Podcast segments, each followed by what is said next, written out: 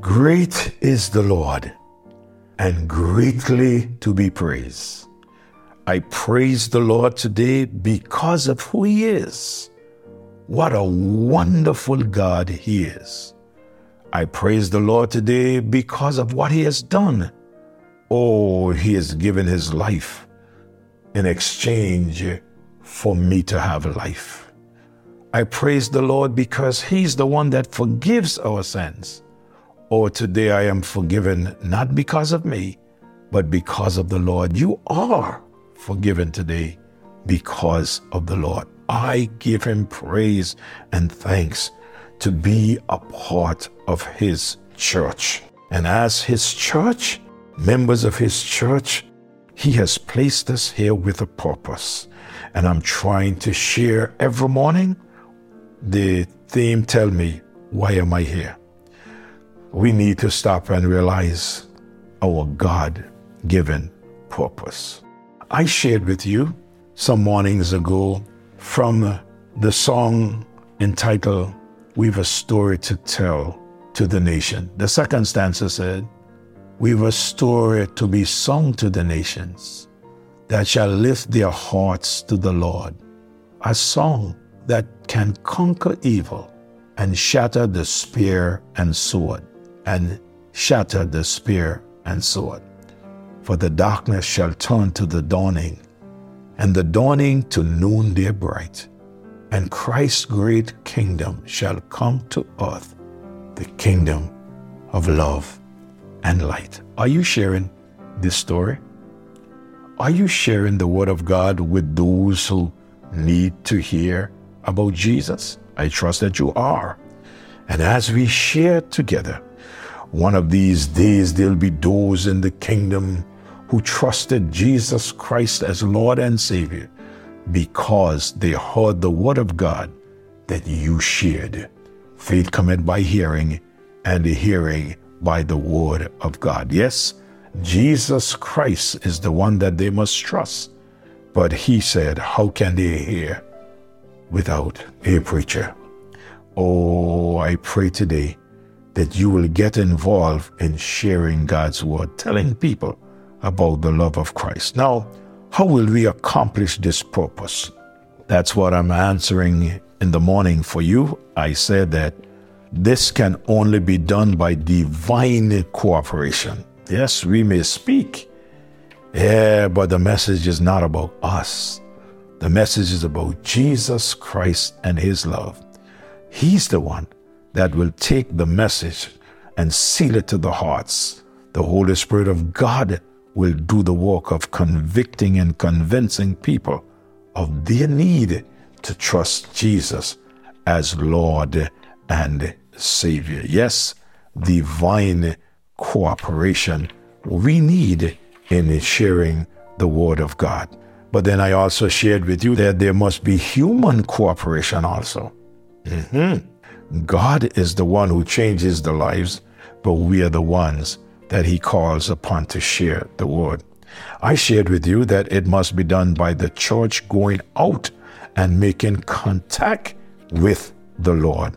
Yeah, the time has come where we need to get out from behind the four walls and share Jesus with those who do not know Him as Lord and Savior. We must go out and make contact with those on the outside and share the message of salvation. This morning, I'd like to share with you that there must be a spiritual interest. There must be a spiritual interest. Let me just take this word this morning in Acts and just show you the difference in the layman and the difference in Peter and John. Now, Peter and John went up together into the temple at the hour of prayer during the ninth hour. We're reading from Acts chapter 3, verse 1. And a certain man, lame from his mother's womb, was carried whom they laid daily at the gate of the temple, which is called Beautiful, to ask alms of him that entered into the temple, who, seeing Peter and John about to go into the temple, asked an alms. And Peter fastened his eyes upon him with John and said, Look on us. And he gave heed unto them, expecting to receive something of them.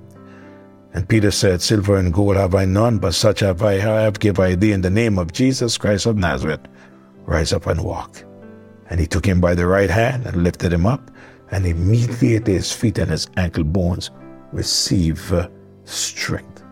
There must be a spiritual interest. Now, this layman was helped physically.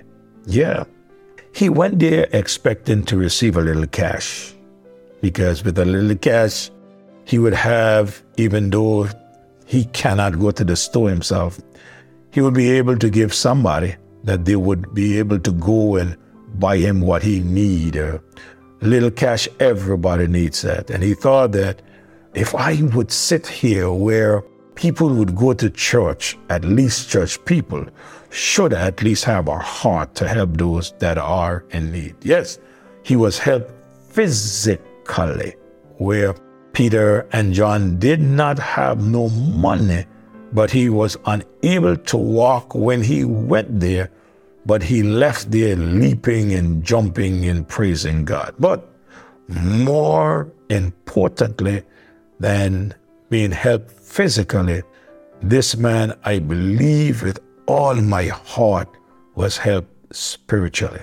You see, our soul needs healing more than our body.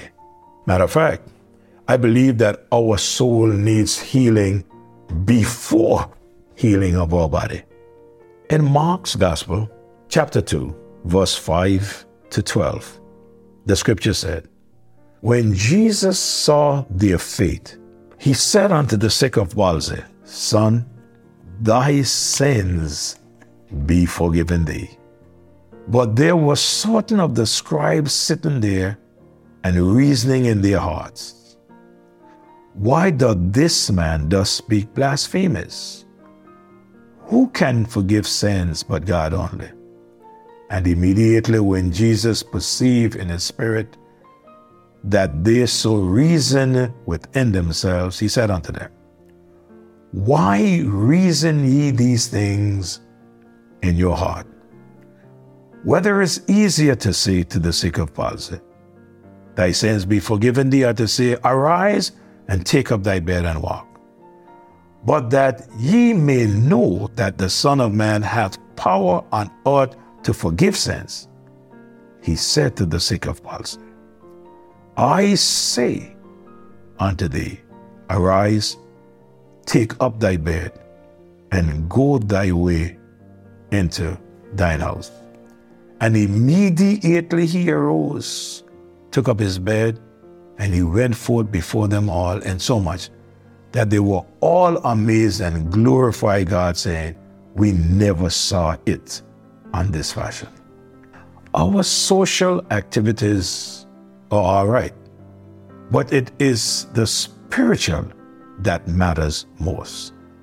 The church must minister to the physical. Yes, there are those who are in need, and the church must reach out to those to the physical. The church must reach out to those even when it comes to the material and other temporal needs of men and women, boys and girls. But the most important matter is that of the spiritual. This must always and should only be an extension of the spiritual, which is most important. You see, in Mark chapter 6 and verse number 36, send them away that they may go into the country round about and into the villages and buy themselves bread, for they have nothing to eat. Ah, that was the way that the disciples were thinking.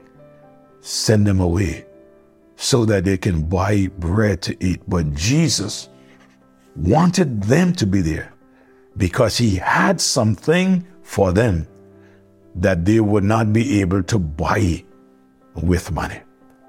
And when he fed them, they realized who he was, and no doubt many of them accepted Jesus Christ as Lord and Savior. There must be a spiritual mm, interest. Yes, when we go out there to share the gospel with others, we must go with that spiritual interest, seeing their need, expecting them to give their life to the Lord Jesus Christ. Thank you. Thank you for sharing Jesus with those that you come in contact with every day. Father, in the name of Jesus, we come to you today. We, we glorify you. We thank you. Oh God, you're such a great God to us. We pray that your will will be done in and through our lives, even as we listen to your word day after day and share your word with so many. Lord, may your kingdom be furnished with those, dear Lord, who share your word with others and with those, O oh God, who trust you, O oh God, by listening to your word. Have mercy upon us. Forgive us of our sins. Be with us throughout this day. In Jesus' name I pray.